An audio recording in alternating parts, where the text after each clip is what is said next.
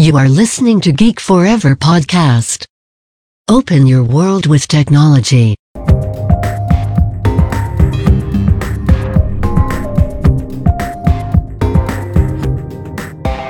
This is Geek China. สวัสดีค่ะ ขอต้อนรับเข้าสู่รายการ Geek China รายการที่จะมาเล่าสาระความรู้เกี่ยวกับประเทศจีนในหลากหลายแง่มุมนำรายการโดยพิมพ์ขวัญอดิเทพสถิต เรามาเจอกันใน EP ที่ 23 แล้วนะคะ ก็ยังคงอยู่ในซีรีส์เรื่องอินเทอร์เน็ต แล้วก็ยักษ์ใหญ่ทางโลกดิจิทัลของประเทศจีน ในยุคที่ 3 นะคะ ซึ่งเป็นไทม์ไลน์ที่ทาง พิมพ์ขวัญเนี่ยแบ่งไว้ก็คือช่วงระหว่างปี 2009 ถึง 2015 นะคะ อย่าเพิ่งเบื่อกันก่อนนะ เพราะว่า EP นี้เนี่ยถือว่าเป็น EP สุดท้ายของอาลีบาบาในยุคนี้แล้วนะคะ ยุคนี้นี่เราเล่าเรื่องราวของยักษ์ใหญ่อย่างเทนเซนไปแล้วอาลีบาบาไปแล้วเนี่ยหลายตอนต่อเนื่องทีเดียวเลย เพราะว่าถือว่าเป็นบริษัทที่มีความสำคัญมากๆบริษัทหนึ่งของจีน แล้วก็ของโลกเลยก็ว่าได้ค่ะ ก็ตามธรรมเนียมนะคะก็ ตอนจบยักษ์ใหญ่ของบริษัททางอินเทอร์เน็ต แต่ละบริษัทไปแล้วนะเราจะปิดท้ายด้วยสรุปรวมกลยุทธ์หลักนะคะรวมไปถึงผลการดำเนินงานในช่วงเวลาที่ผ่านมาด้วยว่าเป็นยังไง แต่ก่อนอื่นนะคะสำหรับคนที่อาจจะเพิ่งเปิดมาฟังใน EP นี้นะคะ เดี๋ยวจะมาสรุปนะคะในยุคของอาลีบาบาในยุคนี้กันบ้างนะคะว่าเป็นยังไงนะคะอาลีบาบานะคะดำเนินธุรกิจหลัก แบ่งได้ด้วยกันเป็น 4 แขนงนะแขนงแรกนี่เราเรียกว่าธุรกิจที่เป็น core commerce หรือว่าธุรกิจที่เป็น e-commerce ดั้งเดิมของเขาเลยนะคะ ก็มีทั้งแบบ wholesale นะคะ ซึ่งเป็น B2B นะคะ แล้วก็ retail ซึ่งเป็น B2C นะคะ ซึ่งแต่ละทั้ง wholesale และ retail เนี่ยก็จะมีการเจาะตลาดนะคะ ทั้งต่างประเทศและในประเทศนะคะ อย่าง alibaba.com นะคะต้นกำเนิดของเขามาตรงนี้เนี่ย เป็นแพลตฟอร์ม B2B นะคะ เชื่อม manufacturer นะพ่อค้า supplier ต่างๆ ชาวกับชาวจีนนะคะแล้วก็กับทั่วโลกนะเชื่อมด้วยกัน อย่าง AliExpress นะคะก็ขายของ retail นะคะที่เป็น B2C ให้กับทั่วโลกนะคะเป็น international market นะคะดังนั้นเนี่ยเว็บไซต์ของภาษาของตัว อาลีบาบานะคะก็จะเป็นภาษาอังกฤษนะคะ ส่วนอีกแบบหนึ่งนะคะ ซึ่งเป็นรีเทลเนี่ยนะคะก็หนึ่งหกเออ wholesale นะคะโทษทีที่เป็น 1688 นะคะ ตรงนี้ก็จะเป็นแพลตฟอร์ม B2B ที่เน้นขายของออราคาโรงงานนะคะ เหมือนอารมณ์ยกตลาดค้าค้าส่งตลาด EU เนี่ยนะคะ มา ขายบนออนไลน์นะคะ เน้นขายให้กับผู้ที่ซื้อจำนวนล็อตใหญ่ๆนะคะ แล้วก็แน่นอนคือเน้นตลาดภายในจีนเนาะภายในประเทศเนาะ เพราะฉะนั้นเนี่ยเว็บไซต์ก็จะเป็นภาษาจีนกับทั้งหมดนะคะ แต่ก็หลายคนเคยอาจจะแบบลองนำของจีนเข้ามาขายเนี่ยก็จะผ่านเว็บไซต์นี้ไปบ้างนะอาจจะลองเคยใช้กันบ้างนะคะ นอกจากนี้นะคะก็ยังมีเแบรนด์ที่ถือว่าเป็นจุดเปลี่ยนเลยนะคะของทางอาลีบาบานั้นนะคะ ที่ชื่อว่าเท้าเปล่านะซึ่งเป็นแพลตฟอร์มแบบ C2C นะคะต้นกำเนิดมาคือ C2C คือขายของระหว่างคอน sumer ในจีนนะคะหรือว่าพ่อค้ารายย่อยมาก ๆ เลยนะ มี B2C ด้วยนะ แต่ว่าจะเป็นรายย่อยมาก ๆ นะคะ จนสุดท้ายนะคะเขาก็ขยับขยายมาเป็นเท้าเปล่ามอลนะคะ หรือว่า เปลี่ยนชื่อต่อมาเป็นทีทีมอหรือว่าเทียนมอลนั่นเองนะคะ ซึ่งเน้นโมเดลที่เป็น B2C โดยเฉพาะนะคะ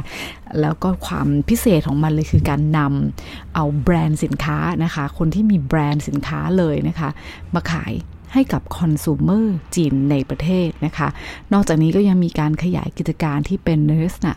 ของตัว cross border e-commerce นะคะ ซึ่งเป็น subset segment ของการนำเอาสินค้าต่างประเทศเข้ามาขายโดยเฉพาะนะคะ ที่เราก็จะเรียกว่า Tmall Global นะคะ ก็นี่ก็จะเป็นธุรกิจหลักนะคะ แต่ว่าภายใต้ธุรกิจหลักอีกอของเขานะที่เป็น e-commerce นะคะ เขาก็ต้องมีกิจการใช่ไหมคะ ที่เพื่อเพื่อมาส่งเสริมนะคะ มาสร้างมาเสริมสร้างความแข็งแกร่งของตัวธุรกิจนี้นะคะ นั่นก็คือ เขาก็เริ่มนะคะกินรวบในหลากหลายอุตสาหกรรมนะคะตั้งแต่โลจิสติกนะคะเขาก็ก่อตั้งใช่เหนียวนะคะแล้วก็มีมีการมีการซื้อต้องมีการขาย แล้วก็ต้องมีการส่งมีการจ่ายเงินถูกไหมคะก็จะมีการสร้างธุรกิจ payment นะคะแล้วก็ fintech นะคะอย่าง Ant Financial ตัวนี้ขึ้นมานะคะและ Ant Financial ตัวนี้นะคะก็มีผลิตภัณฑ์ชูธงนะคะจริงก็คือ อาลีเพย์หรือว่าจือฟู่เป่านั่นเองนะคะ แล้วก็ภายใต้ผลิตภัณฑ์อาลีเพย์ตัวนี้ก็จะมีควาเป้เจียเป้จือหมาเครดิตต่างๆนะคะ ก็ทั้งหมดทั้งมวลก็เพื่อ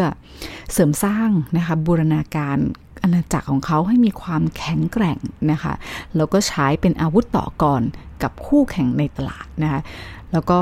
นอกจากนั้นอำนาจของเขาเอาจริงไม่ได้จำกัดอยู่แต่ออนไลน์นะคะก็พยายามจะขยายไปถึงออฟไลน์ด้วยนะคะไม่ว่าจะเป็น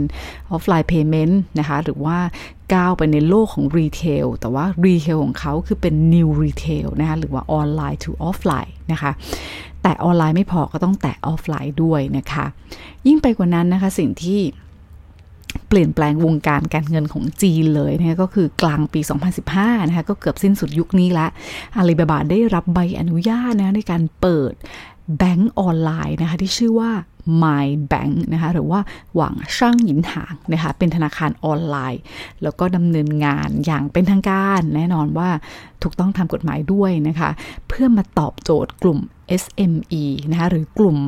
ผู้เล่นรายเล็ก ๆ นะคะ เพราะฉะนั้นแอนตัวนี้ ก็มีนิยามในยะที่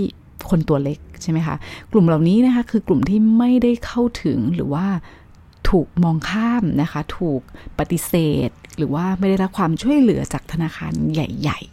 ๆ ในจีนนะคะ เท่านั้นยังไม่พอนะเขาก็ยังสร้างธุรกิจ นะคะ cloud computing นะคะอย่างอาหลี่หยุนนะคะแล้วก็ยังมีนวัตกรรมธุรกิจอื่น ๆ อีกมากมาย ไม่ว่าจะเป็นธุรกิจสื่อสารสนทนาสำหรับ Enterprise อย่าง Ting Talk หรือว่า Ting Ting นะคะ แล้วก็แอปพลิเคชันอีกมากมาย ซึ่งอันนี้เรามารวบยุรวบยอดให้แล้วนะแต่ว่าถ้าใครอยากจะฟังนะคะ รายละเอียดที่เน้น detail นะคะก็สามารถย้อนกลับ ไปฟังได้เลยนะคะก็คือพูดไว้ตั้งแต่ EP ที่ 17 ขึ้นมาแล้วนะคะของทางอาลีบาบาด้วยกันนะคะอะนะคะดังนั้นนะคะจากการที่เขาเป็นบริษัทสตาร์ทอัพนะคะก่อตั้งหลายสิ่งหลายอย่างนะคะล้มลุกคลุกคลานนะคะขอเงิน funding จาก VC ก่อตั้งธุรกิจในเครือมากมายนะคะจาก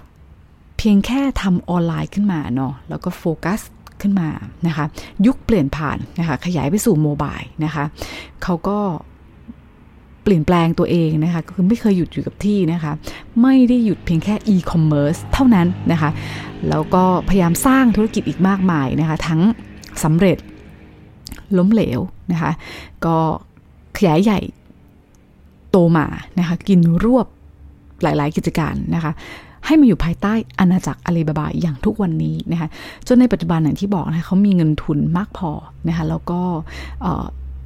จริงๆ เคยพูดไปในก่อนหน้านี้แล้วเนาะก็คือหากจำกันได้คือว่าแทนที่เขาจะมาสร้างด้วยตัวเองนะคะ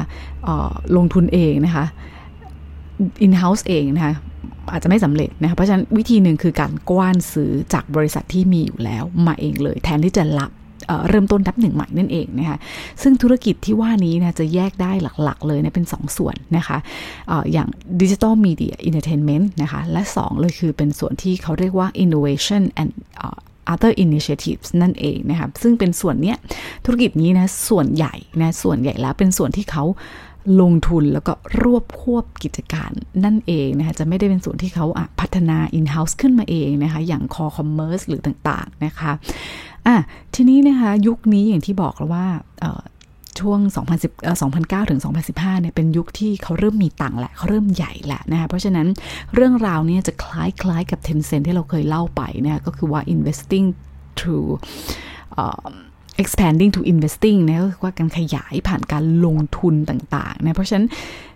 Tencent ก็เริ่มกระหน่ำลงทุนในช่วงนี้นะคะอาลีบาบาก็เช่นกันนะคะเขาซื้อใครบ้างนะคะ ที่สรุปกันจะสรุปให้ฟังอีกนิดนึงนะคะ ซื้อใครบ้างนะซื้อ UC Web นะคะ ก็ซื้อแล้วก็มาสร้างเป็นผลิตภัณฑ์ของตัวเองนะที่ชื่อว่าเฉินหมา Search Engine นะคะ เพราะเมืองจีนไม่ได้มีแค่ป่ายตู้นะคะ คู่แข่งอีก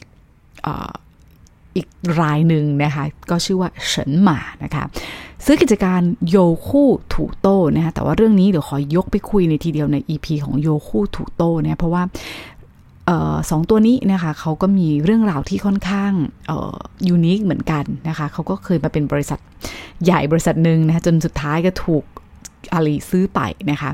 เขาซื้อ China Vision Media นะคะ เพื่อมาสร้างเป็น Alibaba Pictures นะคะ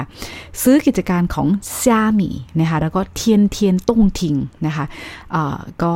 เป็นกิจการ digital music นะสุดท้ายก็มารวมอยู่ใน segment ของ Alibaba ที่ชื่อว่า Alibaba Music นะคะ แล้วก็มีธุรกิจด้านดิจิทัลเนวิเกชันนะคะ โดยซื้อกิจการจาก Auto Navy Software นะ แล้วก็มาสร้าง AMAP นะคะ หรือว่า เกาเต๋อตี้ถูนะคะการแล้วหนักนี้นอกจากนี้นะไม่จบเขาก็ยังซื้อกิจการของโคเป้นะคะซึ่งเป็นธุรกิจ local consumer service นะคะ ซึ่งรวมเอาข้อมูลข่าวสาร ไลฟ์สไตล์ชีวิตประจำวันนะคะ ซึ่งในตอนนั้นก็เป็นคู่ปรับกับตาจงเตียนผิงนั่นเองนะคะ หรือแม้แต่กิจการที่ที่ค่อนข้างมาแรงมากมากมากเลยนะคือเรื่องของ digital health นะคะ healthcare นะคะ หมวดหมู่นี้นะคะเขาก็ซื้อกิจการมาจาก Citic 21st Century นะคะแล้วมาตั้งเป็น Ali Health นั่นเองนะคะ เอาเป็นว่าหมาหยุนทำหลายอย่างมากๆนะคะเขาก็มีเงินลงทุนที่จะสร้างเองหรือว่ากว้านให้คนอื่นเนี่ยมาอยู่ภายใต้อาณาจักรของเขา เพราะฉะนั้นขอเรียกนะคะว่าเป็นก๊กหมาหยุนนะคะเราเคยหัก ย้อนไป EP แรกๆนะเราจะเล่ากันไทม์ไลน์ที่ค่อนข้างยาวพอสมควรนะมันจะแบ่งเป็น 4 ยุคเนาะยุคแรกลมลุกคลุกคลานเนาะยุคที่ 2 ยุคแผ่ขยายนะจนยุคเนี้ยเป็นยุคที่ถือว่า The Rise เลยนะคือเติบโตรุ่งโรจรุ่งเรืองนะเป็นก๊กจริง ๆนะคะ และถามว่าทำไมถึงเป็นก๊กนะคะเดี๋ยวเมื่อปฏิปต่อเรื่องราวกันหลาย ๆ ครั้งจะเข้าใจนะคะแล้วพอยุคที่สี่ก๊กเนี้ย กำลังจะแผ่กำลังจะแตกสลายนะ เพราะาเขาใหญ่มาจนถึงที่สุดแล้วนะคะ และไม่มีใครล้มได้นะ ในยุคนี้เอาจริง ๆนะคะ เพราะฉะนั้นยุคหน้าอย่างที่บอกว่าเรากำลังเป็นเรื่องของเขาเรียกว่าดราม่ากันมากนะคะในเรื่องของทั้งเครืออาลีบาบาเทนเซนที่ถูกเพ่งเล็งเนี่ยถามว่าทำไมถึงถูกเพ่งเล็งเนี่ยเพราะว่าวิธีการทำธุรกิจของเขามันเหมือนก๊กจริง ๆ นะคะ คือก๊กไข่ก๊กมันนะคะ แย่งกันกินทำก็คือทำลายกันจนเอาง่าย ๆ ว่าต้องตายกันไปข้างหนึ่งเลยนะคะอะนอกจากที่เล่ามาทั้งหมดนะคะก็ไม่จบนะเอาจริงมันมีเรื่องราวเยอะมาก ๆ เลยนะคะตั้งตั้งแต่ EP 17 ถึง 22 เนาะมาอยู่นี่ทำเยอะทำ อะไรลงไปเยอะมากจริงเทนเซ็นก็ทำเยอะมากๆนะคะ แต่ว่ายังมีเหตุการณ์สำคัญที่อยากจะเอามาแชร์นะคะว่าอะไรเกิดขึ้นในยุคนี้บ้างนะคะ เดี๋ยวจะขอเล่าเป็นลำดับเวลาตามลำดับเรื่องราวนะคะ ในปี 2012 นะคะมีเหตุการณ์ที่ค่อนข้างสำคัญมากๆสำคัญเหตุการณ์หนึ่งเลยทีเดียวนั่นก็คือการที่อาลีบาบาเนี่ยซื้อหุ้นคืนจาก Yahoo นะคะหรือว่าเราจะเรียกว่า Yahoo Buyback นั่นแหละ ในเดือนกันยายนปี 2012 นะคะอาลีบาบาซื้อหุ้นจาก Yahoo กลับคืนมาประมาณครึ่งหนึ่งนะ ตอนนั้นเนี่ยคิดเดียวเป็นมูลค่า 7,600 ล้านดอลลาร์สหรัฐนะคะ โดยแบ่งจ่ายเป็นเงินสดนะคะ ให้กับ Yahoo เนี่ยประมาณ 6,300 ล้านดอลลาร์นะคะ แล้วก็อีก 800 ล้านดอลลาร์เนี่ยเหลืออยู่ในรูปแบบของ preferred shares นะคะ หรือว่าหุ้นบริมสิทธิ์นะคะ ที่เป็น ที่ไม่มีสิทธิในการออกเสียงในการบริหารนะ แต่ว่าจะได้สิทธิ์ในการชำระคืนเงินทุนก่อนแบบหุ้นสามัญหรือว่าหุ้นคอมมอนแชร์นั่นเองนะคะ แล้วเขาก็ยังคงถือต่ออีกประมาณ 23%นะคะของหุ้นคอมมอนแชร์ทั้งหมดของอาลีบาบานะคะ ในขณะนั้นนะคะในขณะนั้นเนี่ยคาดการณ์กันว่าเมื่อรวมกับหุ้น preferred share แล้วนะคะมูลค่าของหุ้นที่ย a ฮูถือใน Alibaba เนี่ยนะคะจะสูงถึง 8,900 ล้านดอลลาร์เลยทีเดียวนะคะ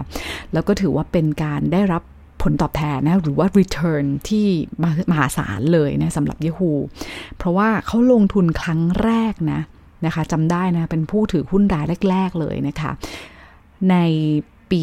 2005 นะคะเขาลงทุนประมาณ 1,000 ล้านดอลลาร์สหรัฐนะคะเพื่อแลกกับหุ้นประมาณ 40%นะคะ 7 ปีที่แล้วนะ หากย้อนกันไปหากย้อนกันไปได้นะคะเเขาก็มีข้อตกลงว่ามีเป็น strategic partnership กับ Yahoo โดย โดยมีการ acquire Yahoo China นะคะ ที่มีการให้บริการเรื่องของ Internet Service ข่าวอีเมล Search อะไรเป็นต้นนะคะ พอเมษานะคะก็ 2013 นะคะ ก็อาลีบาบาก็ประกาศต่อนะคะ พอซื้อหุ้นคืนแล้วนะก็ยังประกาศต่อว่าเนื่องจากมันเป็นสัญญาส่วนหนึ่งส่วนส่วนหนึ่งของสัญญาของการ buy back ด้วยนะคะว่า ตัวยายไชน่ายาคูตัวนี้นะคะ ก็เมื่อเขาขายไปแล้วนะคะขายหุ้นคืนไปแล้วนะคะอาลีบาบาก็จะต้องหยุดการสนับสนุนทางด้านเทคโนโลยีสำหรับ Yahoo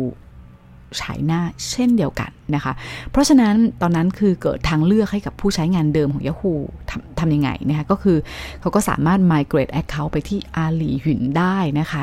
เอ่อ mail service ต่างๆ ในสหรัฐอะไรเงี้ยก็ไป migrate นะคะย้ายย้าย account ไปที่ third party ใน partner ในเครือในพันธมิตรของเขานั่นเองนะคะ ดังนั้นใช้หน้า Yahoo หรือว่า Yahoo ใช้หน้าเนี่ยนะคะก็เลย บริการอีเมลอย่างเป็นทางการเลยนะ เมื่อ 13 เอ้ยเมื่อ 19 สิงหา 2013 นะคะ แต่เอาจริง ๆ นะ คนใช้ Yahoo ใช้หน้าเนี่ย ไม่ได้ถึงล้านยูเซอร์ซะด้วยซ้ำเนี่ยเพราะก็เลยไม่ได้ถือว่าเป็นกระทบอะไรมากมายนักนะคะ เพราะฉะนั้นเนี่ยก็ในเรื่องของการ buyback ก็เป็นเรื่องที่ค่อนข้างสำคัญนะที่เกิดขึ้นในยุคนั้นนะคะ นอกจากนี้นะเพราะว่าเราลองมองย้อนไป อีกเรื่องหนึ่งคือความสัมพันธ์ระหว่างอาลีบาบากับยาฮูเอาจริงๆนะไม่ได้ลาบรื่ไม่ได้ราบรื่นมากนัก เพราะฉะนั้นเนี่ยการประกาศขายข่าวตรงนี้อาจจะไม่ได้เป็นเรื่องการไม่เรื่องเซอร์ไพรส์มาก ไม่ได้เป็นเรื่องที่เซอร์ไพรส์มากสำหรับนักลงทุนเนาะเพราะว่ามีเหตุการณ์ที่จะขอเรียกว่าประเด็นเงิบแล้วกันนะ ประเด็นที่เป็นข้อขัดแย้งในช่วงหนึ่งนะคะที่จำได้ในช่วงประมาณพฤษภา 2011 2011 นะคะ อาลีบาบาเนี่ยถูกวิพากษ์วิจารณ์ครั้งหนึ่งว่ามีการสปินออฟอาลีเพย์ไป โดยที่ไม่ได้บอก Yahoo ซึ่ง Yahoo ตอนนั้นเป็นผู้ถือหุ้นรายใหญ่เลยนะนะคะและผู้ถือหุ้นคนอื่นๆเขาไม่ได้บอกนะตอนนั้นเนี่ยมามายุนก็บอกว่า เอ๊ะ มันจำเป็นต้องสปินออฟนะ เพราะว่ารัฐบาลจีนจะให้ใบอนุญาตนะคะ หรือว่าที่เป็น third party payment service ตรงเนี้ยนะคะ ให้กับบริษัทที่ถือครองโดยชาวจีนร้อยเปอร์เซ็นเท่านั้น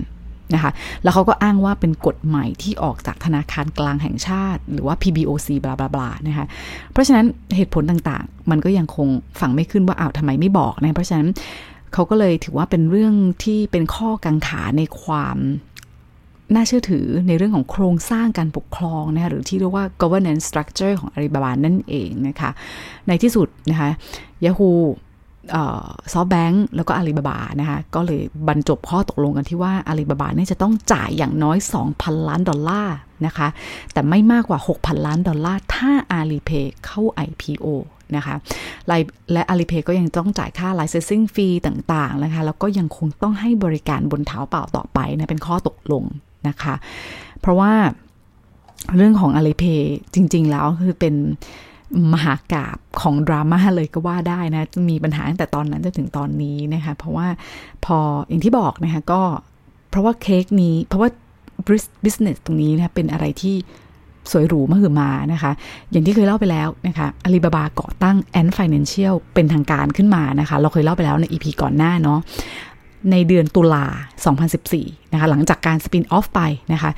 หลังจากนั้นนะคะอาลีเพย์ก็ไม่ได้เป็นแค่ payment อย่างเดียวนะ นะคะเขาปรับเปลี่ยนไปเป็น Ant Financial นะคะ แล้วมุ่งเข็มทิศนะคะให้ครอบคลุมถึง FinTech นะคะไม่ได้เน้นแค่โมบายเพย์เมนต์นะ เพราะถ้าใกล้โมบายเพย์เมนต์ก็อะไรอาลีเพย์เนาะแต่ภายใต้ Ant Financial มีอีกมากมาย เราเคยพูดไปแล้วนะย้อนฟังได้นะคะ เพราะฉะนั้นเนี่ยการแยกบริษัทนะคะให้ออกมาเป็นอาลีเพย์แล้วค่อยมาเป็น Ant เนี่ยก็เพื่อมุ่งหวังให้บริษัทเนี่ยกลายเป็นสตาร์ทอัพยูนิคอน ทางการเงินเทคโนโลยีหรือว่าฟินเทคเนี่ยให้ได้นะเป็นอันดับหนึ่งของโลก ในตอนนั้นก็มีการคาดการคาดการมูลค่านะคะว่าจะสูงถึง 1 5 0 0 0 0 ล้านดอลลาร์สหรัฐนะคะเพราะเหตุนี้ Ant Financial ก็เป็นเค้กชิ้นใหญ่ที่หลายฝ่ายต่างจับจ้อง แล้วก็มีข้อพิพาทและเป็นข่าวดังให้ได้ยินมาตลอดนะคะก็มันก็เป็นเช่นนี้นะคะไม่ว่าจะเป็นผู้ถือหุ้นเก่าอย่าง Yahoo นะคะหรือซอฟแบงค์ที่เคยมีข้อ ถกเถียงนะคะ หรือข่าวล่าสุดในยุคปัจจุบันยุคนี้ที่ถูกเบรกในการทำ IPO เพียงแค่ไม่กี่วันนะเพราะฉะนั้นเรื่องราวของแอนเนี่ยจะบรรจบลงอย่างไรนะคะต้องติดตามนะเพราะไม่มีใครทราบได้อย่างชัดเจนนะคะอะต่อมานะคะปี 2013 เป็นเหตุการณ์ ที่สำคัญเหมือนกันนะคะแล้วก็ส่งผลต่อการเติบโตต่อเนื่องในปัจจุบันเลยนั่นก็คือการที่อาลีบาบาเข้าซื้อหุ้นนะคะประมาณ 18%ในซีนาเว่ยปัวนะคะก็เป็นค่ายหนึ่งที่เราเคยเล่าไปแล้วเนาะในช่วง SNS ตอนตั้งแต่ตอนต้นเลยนะคะ ซื้อมาในมูลค่า 586 ล้านดอลลาร์สหรัฐนะคะ แล้วพอซีน่าเวยปัวเนี่ยเข้าตลาดนะคะใน 2014เนี่ยก็มีการทำ exercise option นะคะแล้วก็มีการถือหุ้นเพิ่มรวมกันเป็น 32%นะคะ รายละเอียดเคยพูดไปแล้วใน EP ที่ 13 นะคะ ย้อนไปฟังกันได้นะคะว่าพอเข้ามาพอเข้ามาลงทุนแล้ว หมาหยุนนะอาลีบาบาจะได้อะไรนะคะ เหตุการณ์ต่อมาที่สำคัญในปี 2013 เลยนะคะนั่นก็คือเอเรื่องที่หมาหยุนนะผู้เคยเป็นผู้ก่อตั้งเนาะและดำรงตำแหน่ง CEO แห่งก๊กอาลีบาบาเนี่ยมาถึง 14 ปีนะก็นับตั้งแต่ปี 1999 นะ จนถึง 2013 นะก็ประมาณนี้นะคะเขาจะตัดสินใจลงจากตำแหน่ง CEO ค่ะ เมื่อวันที่ 10 พฤษภา 2013 นะคะ แต่เขาก็ยังคงครองบัลลังก์ในอาณาจักรของเขาอยู่นะคะ ในฐานะของแชร์แมนนะคะแชร์แมนมีหน้าที่อะไรบ้างหลักๆนะคะ มีหน้าที่อยู่ 3 อย่างด้วยกัน คือ 1 talent development นะคะ2 strategic vision นะคะ และ 3 คือ CSR นะคะหรือว่า corporate social responsibility นะคะเอาง่ายๆเลยนะสรุปคือวางกลยุทธ์ให้บริษัทเติบโตผ่านการสร้างคน ปูวิสัยทัศน์ และดำเนินงานเพื่อแสดงความรับผิดชอบต่อสังคมนะคะ 14 ปีที่ผ่านมานะคะหมาหยุนได้ก่อร่าง แล้วก็ทำให้อาณาจักรอาลีบาบาก๊กอาลีบาบาเนี่ยเติบโตอย่าง เอาจริงว่าไม่มีใครคาดคิดว่าจะเติบโตได้ดีเพียงเท่านี้นะคะ อยู่มาตั้งแต่ยุค PC เนาะยุค .com bubble ยุค mobile ยุคสมาร์ทโฟนนะคะล้มคู่แข่งต่างชาติอย่าง eBay ไปได้นะคะ และถึงแม้ยุคนี้นะคะ ในยุค 2009ถึง2015 นะคะ ก็มีการถูกท้าทายจากคู่แข่งเบอร์ 2 ที่ชื่อว่าจิงตง หรือว่า JD.com เนี่ยนะคะ ในขณะนั้นเนี่ยก็เบียดนะคะส่วนแบ่งการตลาดไปได้ 20%นะคะแต่ก็อย่างที่บอกค่ะ เป็นอันดับ 2 มาตั้งแต่ตอนนั้นจนถึงตอนนี้นะคะเอาจริงๆนะเฉลยนิดนึงนะคะก็ถือว่าทำไปได้ดีนะคะ แล้วก็ยังโดนในแล้วก็ยังที่บอกค่ะว่า JD เนี่ยถือว่าก็ เป็นในตอนนั้นนะเขาก็พูดกันว่าเอ๊จะมาแซงอาลีบาบาได้ไหมนะเพราะว่าเขาโดดเด่นมาก ๆ เลยในเรื่องของโลจิสติกนะแล้วก็ยังรับเงินลงทุนจากเทนเซ็นที่เป็นคู่แข่งคู่ปรับคนสำคัญนะเพราะว่านี่คือสงครามจริง ๆ นะคะในช่วงนั้นนะคะก็นักวิเคราะห์จีนนะบางรายก็บอกว่าปี 2011 ถึง 2012 นะ เป็นช่วงที่ โอ้โหอาลีบาบาเนี่ยพีคสุดๆแหละนะคะ ไม่มีคู่ปรับนะคะ แต่ ปัจจุบันนะคะ ก็คือในตั้งแต่ 2013 ลงมาเนี่ยอาลีบาบากำลังจะถูกท้าทายนะถูกเบียดจากเทนเซ็นไม่ว่าทางใดก็ทางหนึ่งนะคะ ซึ่งในเรื่องนี้นะคะเดี๋ยวจะขยายต่อในยุคหน้านะคะเพราะว่าถามว่าในปัจจุบันเขาเป็นเบอร์หนึ่งนะคะแต่ว่า มีเรื่องของการเบียดเข้ามาในมุมของอีคอมเมิร์ซไหมมีนะคะเพราะฉะนั้นเดี๋ยวเรื่องนี้เราจะมาฟังแล้วก็มาขยายกันนะคะ ในยุคหน้าต้องติดตามกันนะคะอะดังนั้นนะการลงจากตำแหน่งของหมาหยุนนะคะ ตอนนั้นเขาก็ประมาณ 48 ย่าง 49 ประมาณนี้นะคะเขาบอกว่าผมไม่ได้หนุ่มพอนะคะที่จะ run ธุรกิจอินเทอร์เน็ตนะคะ ซึ่งเป็นธุรกิจที่มีเนเจอร์ในการเติบโตไว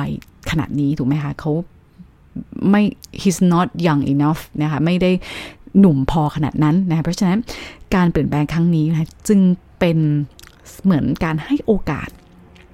ให้ผู้บริหารรุ่นใหม่ได้เข้ามารับช่วงต่อแทนนะคะ เพื่อต่อกรกับศึกสงครามที่ไม่มีใครคาดคิดได้จริง ๆ ในตลาดจีนนะต้องบอกเลยว่าตลาดจีนเนี่ยเอาจริงๆว่าช็อกได้เกือบทุกวัน เกิดข่าวอะไรที่บางทีก็ไม่คาดคิดนะบางทีคาดการแบบนี้ แต่ว่าเกิดอีกอย่างหนึ่งก็มีนะเพราะฉะนั้น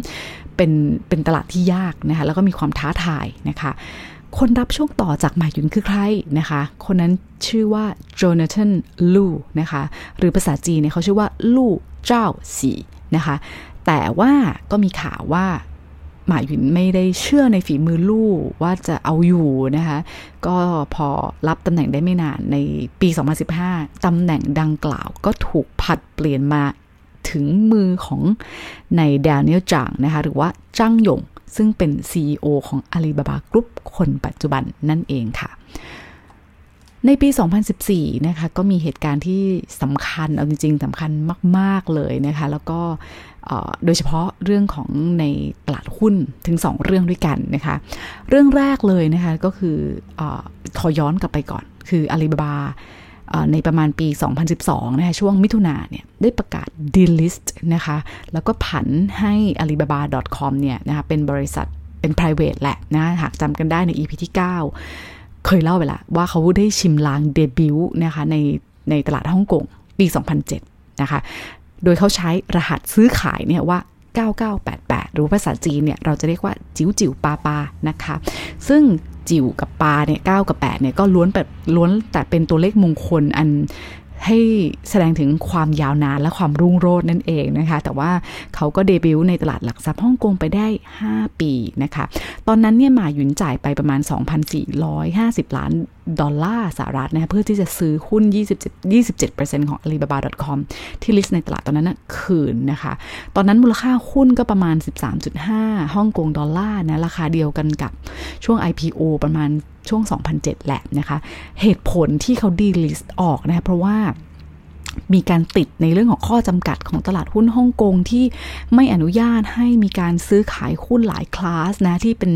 ที่จะแบ่งหุ้นเป็นแบบมีสิทธิ์โหวตออกเสียงกับไม่ออกเสียงนะคะ ซึ่งวิธีการแบ่งหุ้นแบบนี้ก็จะเป็นวิธีการแบ่งหุ้นในบริษัทเทคโนโลยีรายใหญ่ต่างๆนะคะ อีกทั้งความฝันที่เขาเคยพูดไว้ตั้งแต่ตอนต้นนะคะหากเคยย้อนฟังแล้วจำกันได้นะว่าเขาต้องการช่างชื่อนะคะหรือว่าการ เข้าตลาด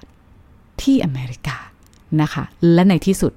18 กันยายนปี 2014 ค่ะ ความฝันก็เป็นจริง เมื่อเขาสามารถนำพากกอาลีบาบาเข้าไปเทรดในตลาดหุ้นนิวยอร์กนะคะ หรือว่า New York Stock Exchange NYSE ได้สำเร็จนะคะ โดยใช้รหัสซื้อขายว่าบาบานะคะ B A B A นะคะ หรือคนจีนเขาจะเรียกกันว่าป้าปะ นะคะเพราะมันเสียงก็คล้ายๆกันนะคะ บาบานั่นเองนะคะแต่ความปังไม่ได้มีเท่านี้นะคะเพราะว่าเพราะว่านอกจากนี้นะคะเขายังทำลายสถิตินะคะเป็น IPO ที่ราคาสูงที่สุดในประวัติศาสตร์นะคะ สามารถระดมทุนได้นะคะ25,000 ล้านเหรียญสหรัฐนะคะ ในการเสนอขายที่นิวยอร์กนั่นแหละค่ะ ราคาเปิดนะคะอยู่ที่ประมาณ 68 ดอลลาร์นะคะ และขึ้นไปมากกว่า 150%นะคะ ซึ่ง ส่งผลให้มูลค่า Market Cap ของตลาดอาลีบาบานะของอาลีบาบาเนี่ยนะคะ พุ่งแรงแซงหน้าเพื่อนร่วมสายอีคอมเมิร์ซอย่างค่ายใหญ่อย่าง Amazon ไปได้นะคะ ก็ถือว่าเป็นการเปิดตัวนะที่ทำให้หมาหยุนเนี่ยปลื้มปิตินะคะเออได้อย่างมากเลย เพราะว่า ท้ายที่สุดเขาทำความฝันของเขาได้สำเร็จนะถึงแม้จะช้าไปกว่าที่เขาพูดไว้นะคะ อยู่หลายปีเลยทีเดียวนะคะ แต่ว่าย้อนกลับไป 15 ปีที่แล้ว เขาก็คงไม่คิดหรอกค่ะว่าเฮ้ยจะมีวันนี้ที่บริษัทเขาจะมีมูลค่าสูงสุดได้ขนาดนี้นะคะนับจากสิ่งที่เขามีในตอนนั้นมีอยู่สองอย่างคือ 1. ความฝันใช่ไหมคะความฝันเริ่มต้นที่จะพาบริษัทไปอเมริกาเนาะกับอันนี้ กับกับที่สองคือเงินลงทุนที่ลงขันกับเหล่าพลพรรคอีก 17 คนนะคะ ประมาณ 5 0 0แสนหยวน เท่านั้นเองมีเท่านั้นนะคะ จนปัจจุบันนะคะ ก็คือในยุคในยุคนั้นนะอ่า2013 หมาหยุน ไอ2014 นะคะหมาหยุนผู้เป็นฟาวเดอร์ผู้เป็นแชร์แมนนะคะก็ได้กลายเป็นบุคคลที่ร่ำรวยที่สุดในประเทศจีนด้วยมูลค่าความมั่งคั่งสุทธิ หรือว่าเรียกกันว่า net worth นะคะ ตรงนี้ว่า 29,000 ล้านดอลลาร์สหรัฐนะคะ และชื่อของเขานับตั้งแต่นั้นก็เป็นที่สนใจของบุคคลทั่วโลกนะตั้งแต่บัดนั้นจนถึงบัดนี้ เอาจริง ๆ ว่า ตอนนี้นะไม่มีใครไม่รู้จักเขานะคะหลังก็เพราะเรื่องราวของเขาจริงๆก็เป็นอินสปิเรชันเราก็ต้องยอมรับเนี่ยเป็นผู้ชายที่ไม่เคยยอมแพ้นะสร้างตัวเองมาจากศูนย์นะคะแล้วจะสร้างแรงบันดาลใจมาก ๆเลยนะคะเอาจริงว่าเอาจริงมีคนรวยคนเก่งอีกหลายท่านนะคะอะอีกท่านหนึ่งที่เป็นคู่ปรับกันอย่างเรียกว่าหมาควาดถึงใช่ไหมคะโพนี่มา เอาจริงเขาก็รวยสูสีกันนะในในช่วงในช่วงหนึ่งนะก็สลับกันอันดับหนึ่งอันดับสองนะ แต่ว่าหลายคนก็อ้าวพูนี่มาคือใครมาว่าถึงคือใครแต่พอได้ยินว่าแจ็คมาอ๋อไม่มีใครไม่ร้องอ๋อนะจริงๆนะคะ ก็เพราะเขาไม่ได้รวยอย่างเดียวนะสุดท้ายเขาก็กลายเป็นแบบว่ามีความโด่งดังระดับเซเลบนะอย่างที่บอกจนปัจจุบันนะก็เดี๋ยวเรามาต่อกับกับเรื่องราวของเขาในยุคหน้ากันต่อนะคะอะ ก็นี่คือเป็นเรื่องราวของเขานะคะในยุคนี้นะคะว่าเขาไปไกลมากทีเดียว แล้วเราก็ต้องยอมรับว่าอาจถึงเขาจะมีข่าวว่าโอ้ยเขาพูดเยอะนะคะอาจจะทำตัวแบบเหมือนในสปอตไลท์มากเกินไป แต่เราก็ต้องนับถือเขานะ ว่าเขาก็สร้างตัวเองมาได้จริง ๆ นะคะ การเดินหน้าธุรกิจของอาลีบาบาไม่ได้หยุดเพียงเท่านี้นะเขาไม่เคยหยุดอย่างที่บอกใหญ่แล้วใหญ่อีกนะคะใหญ่มากแล้วก็ไม่พอใหญ่มากกันไปอีกใช่ไหมคะ สัญญาณในยุคนี้เนี่ยชัดเจนมากว่าอาลีบาบาเนี่ยต้องการบุกโลกออฟไลน์ หรือมีหน้าร้านกับเขาบ้าง หลังจากที่โอ้อยู่ในออนไลน์มานานแสนนานช่ำชองเชี่ยวชาญใช่ไหมคะ แต่ออนไลน์ไม่ได้ตอบโจทย์ผู้บริโภคจีนไปทั้งหมดนะคะ แต่เขาก็ไม่สามารถละทิ้งออนไลน์ได้นะคะ ดังนั้น solution ของเขาคืออะไร ก็คือการผสานออนไลน์ให้กับ ให้เข้ากับโลกออฟไลน์นะคือการทำ O2O หรือจะเป็นภาษาทางการที่เรียกว่า New Retail นั่นเองนะคะในปี 2014นะอาลีบาบาก็เลยได้ลงทุนใน Intime Retail นะคะโดยมีมูลค่ากว่า2เอ่อ629 ล้านดอลลาร์นะเพื่อแลกกับหุ้น 28%ใน In Time นะคะกลยุทธ์ของอาลีบาบาคือต้องการเชื่อมต่อลูกค้าในโลกออนไลน์ที่มีอยู่อย่างแข็งแรงและ กับบริการทางออฟไลน์ เพื่อให้เข้าถึงพฤติกรรมผู้บริโภคได้ดียิ่งขึ้น ให้เข้าใจพฤติกรรมผู้บริโภคให้ได้มากยิ่งขึ้น แล้วก็มารวบควบ Intel นะคะอ่า in time retail เนี่ยเข้ามาในระบบนิเวศนะ เพราะฉะนั้นพิมพรก็เลยจะเรียกตรงนี้พฤติกรรมตรงนี้ว่าเข้ามาอยู่ในก๊กของอาลีบาบานั่นเองนะคะ เท่านั้นไม่พอนะคะในปี 2015 นะคะเขาก็ได้ลงทุน 28 1,300 ล้านหยวนในสู้หนิงนะคะ สู้หนิงเนี่ยถือว่าเป็น retailer ร้านค้าปลีกที่เน้นด้านอิเล็กทรอนิกส์ที่มีชื่อเสียงมากในจีนนะคะ แล้วก็ผันมาเป็นออนไลน์นะคะ แล้วก็เปลี่ยนกลยุทธ์มาเป็น integrate ร่วมกับออฟไลน์ แล้วก็มาเป็น O2O ตั้งแต่ปี 2011นะคะ นี่ก็เป็นการตอกย้ำความตั้งใจในการขับเคลื่อนกลยุทธ์ O2O ของ Alibaba นะนั่นก็คือการหา partner ที่มี synergy ร่วมกันนะคะก็เราก็จะเห็นมากขึ้นในยุคหน้าคือยุคหลังจากปี 2016 นะคะ มันจะชัดเจนมากว่าสิ่งที่เขาทำนะคะ ก็จะเป็นการสร้างโลกของอาณาจักรของก๊กอาลีบาบาเนี่ยให้ แข็งแกร่งมากยิ่งขึ้นนะคะ ไม่ว่าจะเป็นการผนวกรวมธุรกิจการจ่ายเงินบนออนไลน์บนออฟไลน์ใช่ไหมอีคอมเมิร์ซ food delivery ที่เขากำลังจะมีนะอะแล้วธุรกิจอื่น ๆ ภายใต้ก๊กอาลีบาบานั่นแหละค่ะ อีกดีลที่น่าจับตามาก ๆ เลยนะคะ นั่นก็คืออกุมภาปี 2015อาลีบาบาได้ลงทุนไปกว่า 590 ล้านดอลลาร์นะคะ ใน Meizu เทคโนโลยีนะคะ Meizu นะคะ เป็นผู้ผลิต consumer electronics นะคะก็ในกวางตงนะก่อตั้งมาตั้งแต่ปี 2003 นะคะ โดยเดิมทีนะเขาเป็นบริษัททำ MP3 นะคะ แต่ว่าก็มาเปลี่ยนโฟกัสนะ MP3 ตายไปแล้วเนาะก็มาเปลี่ยนโฟกัสทำสมาร์ทโฟนแทนในปี 2015 นะคะ ก็ถือว่าเป็นผู้ผลิตสมาร์ทโฟนรายใหญ่อันดับ 11 ของโลกนะคะ ขายไปได้กว่า 20 ล้านเครื่องเลยทีเดียวนะคะ นอกจากนี้นะคะ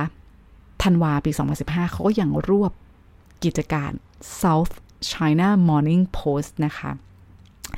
South China Morning Post เรียกสั้นๆนะคะว่า SCMP นะ SCMP เนี่ยนะคะก่อตั้งมาตั้งแต่โอ้โหปี 1903 มีประวัติเก่าแก่และโดดเด่นมากๆเลยนะคะคือก่อตั้งแต่ช่วงยุคจักรวรรดินิยมแล้วนะคะ และผู้ก่อตั้งนะคะะคือเซี่ยจั่นไท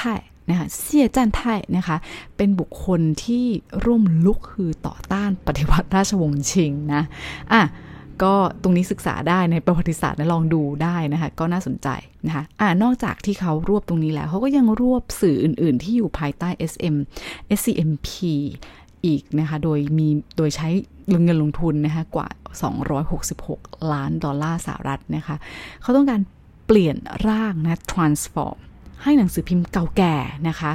ออย่าง SCMP เนี่ยค่ะ มีความเป็น globalized international มากยิ่งขึ้นนะ เพราะว่าเขาต้องการให้โลกได้รับรู้มุมมองต่อประเทศจีนที่หลากหลายมากยิ่งขึ้น เอาจริงแน่นอนเสมือนเป็นการพอเราลองอ่านมันจะเป็นการรู้สึกว่าโอ้โห ดูดีเนาะก็จะเป็นเหมือนอารมณ์ซอฟต์พาวเวอร์ของจีนไปสู่ทั่วโลกนะคะ ในด้านสื่อกันแหละนะคะ โดยเฉพาะก็จะนำเสนอในด้านของการเติบโตทางด้านเทคโนโลยีนะคะ ทางด้านเศรษฐกิจนะคะ แน่นอนหลายฝ่ายก็จะมองว่าเอ๊ะนี่เป็นการพร o กันด้าหรือเปล่านะคะเเป็นการแบบเชิดชูด้านเดียวไหมเนี่ยอันนี้ก็ต้องบอกตรงว่าอ่านแล้วต้องใช้วิจารณญาณเองนะแต่ต้องเวลาจะอ่านแล้วก็ศึกษาเนี่ยก็ต้องใช้จากหลายๆซอสนะคะ แต่ว่า คอนเทนต์ของ SCMP เนี่ยนะคะในก็ถือว่ามีคุณภาพมากเลยทีเดียวนะ แต่ว่าอ่านซอสเดียวไม่พอเราต้องไปดูหลาย ๆ ซอส แล้วก็เปรียบเทียบกันนะคะอะสุดท้ายสุดท้ายแล้วนะคะมาดูเรื่องของผลงานของอาลีบาบาในยุคนี้กันบ้างนะคะ เราจะเห็นว่าเขาทำอะไรเยอะมากแล้ว พูดมาเยอะมากแล้วนะคะ รายได้ นะคะของอาลีบาบานะต้องบอกเลยว่าเติบโตและเปลี่ยนแปลงอย่างก้าวกระโดดมาก ๆ ในยุคนี้นะคะปี 2010นะคะมีรายได้รวมนะคะอยู่ที่ประมาณ 5,500 ล้านหยวนนะคะก็เติบโต 43%จากปีก่อนหน้าหรือปี 2009นะคะการเติบโตนี้นะคะก็มาจากค่าสมาชิก บน Marketplace ที่เพิ่มสูงขึ้นนะคะ ในขณะนั้นนะคะก็มีรายได้ เอาจริงว่าแพลตฟอร์มภายในประเทศนะคะก็จะไม่เท่ากับต่างประเทศนะ เพราะการแบ่งสัดส่วนของเขาก็จะแบบอย่างที่บอกไปแล้วเนาะ มันก็จะมี retail ใช่ไหมคะ มี wholesale นะ ภายใน retail ก็จะมี international มี local ใช่ไหม แต่นี่ก็จะแบ่ง China เท่าไหร่นะที่เรียนretail wholesale แล้วก็ international เท่าไหร่นะคะ ช่วง 2009 ถึง 2010 เนี่ยนะคะ ในประเทศไม่ได้สูงมากจนกระทั่งปี 2011 จะเห็นการเติบโตในแง่ของรายได้ที่เป็นภายในประเทศนะคะ หรือว่า China Commerce ตรงนี้นะคะ สูงขึ้นมากนะคะทำรายได้รวมถึง 11,900 ล้านหยวนนะคะ ก็ เติบโตสูงมากนะรายได้รายได้ทั้งหมดนะ และรายได้นะคะที่มาจากอีคอมเมิร์ซภายในประเทศอย่างที่บอกนะคะมีใครบ้าง 1688 เท้าเป่าเทียนเมาจื้อหวาส่วนใช่ไหมคะ ส่วนนี้นะขายคนจีนเอาง่ายๆนะขายคนจีนนะคิดเป็นสัดส่วนถึง 64%เพราะอะไร เอ๊ะ เราอย่าลืมว่ายุคนี้เป็นยุคกำเนิดของช่วงสืออี หรือว่า 1111 นะคะ ตั้งแต่ปี 2009 แล้วนะที่เคยเล่าไปแล้วนะคะ แน่นอนว่า มันเกิดการขับเคลื่อนแล้วก็การซื้อยอดขายอย่างมากๆนะ เอาจริง ๆ เอาง่าย ๆ นะ 1111 ในวันในปี 2011 นะ 11 11 2011 นะคะ ยอดขาย GMV นะ สูงถึง 3,360 ล้านหยวน เติบโตกว่าปี 2009 เนี่ย 6 เท่าตัวเลยนะคะพอปี 2013 นะคะ ก็รายได้ก็เติบโตจากปีก่อนหน้าอีก ถึง 72%นะคะเป็น 34,517 ล้านหยวนนะคะและมีสัดส่วนที่มาจากไชน่าค่ะมาจากในจีนเนี่ยถึง 85%เลยทีเดียวนะคะ สิ้นสุดยุคนี้ในปี 2015 อารีบาบาทำรายได้รวมไปได้ 76,000 ล้านหยวนนะคะ โดยสัดส่วนรายได้นะคะก็จะมีการเปลี่ยนแปลงเติบโตแล้วนะคะ จากจีน 82% นะคะ และหากเราซอยย่อยนะคะอย่างที่บอกเขามีทั้ง wholesale retail นะ retail retail มีใครบ้าง Taobao ใช่ไหมคะ Tmall Juhuasuan ทำไปได้ถึง 78%เอาง่ายๆ ธุรกิจรายได้ใหญ่ของเขาอยู่ในจีนนะคะ wholesale 1688 นะคะ ก็ยังอยู่ในจีนแหละ แต่ว่าโฮเซลเนี่ยทำไปได้แค่ 4%เท่านั้นนะคะ International คิดเป็นเพียง 9%นะคะ โดยรีเทลมีแค่ 3%น นะคะ ก็โดยอย่างที่บอกนะคะธุรกิจของอาลีบาบานะคะพอเรามาดูรายละเอียดแล้วนะคะในส่วนที่เป็น international นะคะง่ายๆ คือ alibaba.com แหละ ตั้งแต่ปี 2009 จนถึงปี 2015 นะคะ 2009 เนี่ยอยู่ที่ประมาณ 2,400 ล้านหยวนนะ สิ้นสุดปี 2015 นะคะ อยู่ที่ประมาณ 6,000 กว่าล้านหยวน เติบโตนะ 169 1 169เปอร์เซ็นต์ผิดกับ China Commerce หรือผิดกับในส่วนที่ขายภายในประเทศ ช่วงเวลาเดียวกันนะระยะเวลาเหมือนกัน เติบโตถึง 4,300%นะคะ แล้วเงินเหล่านี้มาได้ยังไงนะคะ รายได้หลักๆของเขานะคะ มาได้ยังไง ก็มาจากค่าคอมมิชชั่นที่คิดจากร้านค้าเนาะที่ไปวางขายต่างๆ membership นะคะ membership เช่นพวก China Gold Supplier Global Gold Supplier China TrustPass อะไรต่างๆนะหรือก็ค่าบริการเสริม เช่นข้อมูลวิเคราะห์หลังบ้านก็ต้องจ่ายให้เขานะ Database ถ้าอยากจะซื้ออยากดู Insight จ่ายให้เขานะ หรือว่าค่าบริการทางด้านonline Marketing Service ต่างๆนะคะ ซึ่ง เดี๋ยวรายละเอียดเนี่ยจะพูดกันใน EP episode ที่เป็นเรื่องของ e-commerce หรือว่าก็ social media เอ่อ China social media นะ เพราะว่าเขาจะมีในแบ่งแบ่งไปในเรื่องของ in platform marketing นะคะ การซื้อ keyword searching อะไรต่างๆนะคะอะเพราะฉะนั้นหากเทียบยอด GMV นะคะ เราเคยจะได้ยินเนาะ GMV เนี่ย มันจะย่อมาอ่ามันมาจาก gross merchandise volume เป็นยอดซื้อขายออนไลน์ในแพลตฟอร์ม นะคะของ Alibaba นะ ถ้าเราดู GMV ของเขานะคะคือสินค้าที่ไปขายบนบนแพลตฟอร์มเขาทั้งหมดนะคะในปี 2015 นะคะ อยู่ที่ประมาณ2ล้าน4แสนล้านหยวนนะคะ ก็เติบโตจากปีที่แล้วเนี่ยประมาณ 46%นะคะ เมื่อเราเอารายได้เอเอามูลค่าของ GMV นะคะมาตั้งนะคะ แล้วก็มาคิดจากรายได้คอมมิชชั่นนะคะ ก็จะตกเฉลี่ยอยู่ที่ประมาณ 3%ของ GMV นะคะ ก็เป็นค่าคอมมิชชั่นเขานั่นแหละนะคะ ก็จริง ๆ ค่าคอมมิชชั่นของเขาก็จะเฉลี่ยประมาณ 1.5ถึง5%นะคะ แต่ว่าพอเฉลี่ยเฉลี่ยก็ประมาณนี้ค่ะ 3%นะ ส่วนที่เหลือจะเป็นรายได้ที่มาจาก Cloud Computing นะคะ แล้วก็ Initiative Initiative ต่างๆนะอีกประมาณ 9%นะคะซึ่ง 9%เนี้ยมีมูลค่ากว่า 5,500 ล้านหยวนเลยนะนะคะแล้วเติบโตจากปีก่อนหน้านะคะถึง 215%นะคะโดยก็โดดเด่นขึ้นนะ เพราะว่าช่วงนี้ก็จะมีรายได้จากการที่เขาแอคควายธุรกิจไม่ว่าจะเป็น UC Web แล้วก็ Auto Navy เนาะ net income นะของเขานะคะในยุคนี้นะคะเท่าไหร่กันบ้างนะคะยุคนี้นะเฉลี่ยเฉลี่ยนะก็จะอยู่ที่ประมาณ 26%นะคะในแง่ของยอดใช้งานนะยอดผู้ใช้งานเราจะเรียกว่าที่เป็น active user นะคะก็จะมีผู้ใช้งานที่เป็น เป็น monthly active user เนี่ยอยู่ที่ประมาณ 407 ล้านบัญชีนะคะ ก็เติบโตจากปี 2013 เนี่ยถึงประมาณ 76%นะคะ หลัง IPO ได้ไม่นานนะคะ มาดูมูลค่าตลาดกันบ้างในยุคนี้นะคะ เป็นยังไงบ้างนะคะ Market Cap ของ Alibaba ในยุคนี้นะ เคยแตะสูงสุดที่ประมาณ 280,000 ล้านหยวนนะประมาณนี้นะคะแล้วก็ทำราคาต่อหุ้นได้ประมาณ 119 ดอลลาร์นะคะ ก็จะเป็นตัวเลขในช่วงประมาณ November นะคะในปี 2014 นะคะ ก็ก่อนจบ EP นี้นะคะก็ตามธรรมเนียมนะเราจะฝากตบท้ายนะด้วยสำนวนแล้วก็ข้อคิดนะคะของ ฟาวเดอร์นะของอาลีบาบานะแต่ครั้งนี้เนี่ยเราจะขอจบด้วยท่อนประโยคที่มาจากอีเมลของหมาหวินนะคะ ตอนเขาบอกลาพนักงานจากตำแหน่ง CEO ของอาลีบาบานะคะ หลายๆคนนะเคยได้ทำเป็นหนังสืออที่อาลีบาบาเคยไปพูดนะคะ แต่ว่าครั้งนี้เราเอาอีเมลของเขามาดีกว่านะ เพราะว่าเป็นเรื่องราวที่ถือว่า อืม จริง ๆ ก็ชอบเป็นพิเศษแหละนะคะ เขาเขียนนะ เอาเดี๋ยวขอพูดเป็นภาษาจีนนะ ตามธรรมเนียมนะ หลายหลายคนอาจจะลืมไปแล้วว่า ตอนตอนจบของแต่ละแต่ละก๊กนะจะมาจะมาพูดแบบนี้นะคะ อ่านเดี๋ยวขอพูดเป็นภาษาจีนก่อน แล้วก็เดี๋ยวจะแปลให้ฟังนะคะ เขาพูดว่า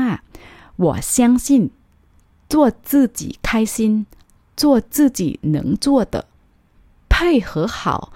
比我强的人的工作是今天是我最应该做的 正确是 if not now when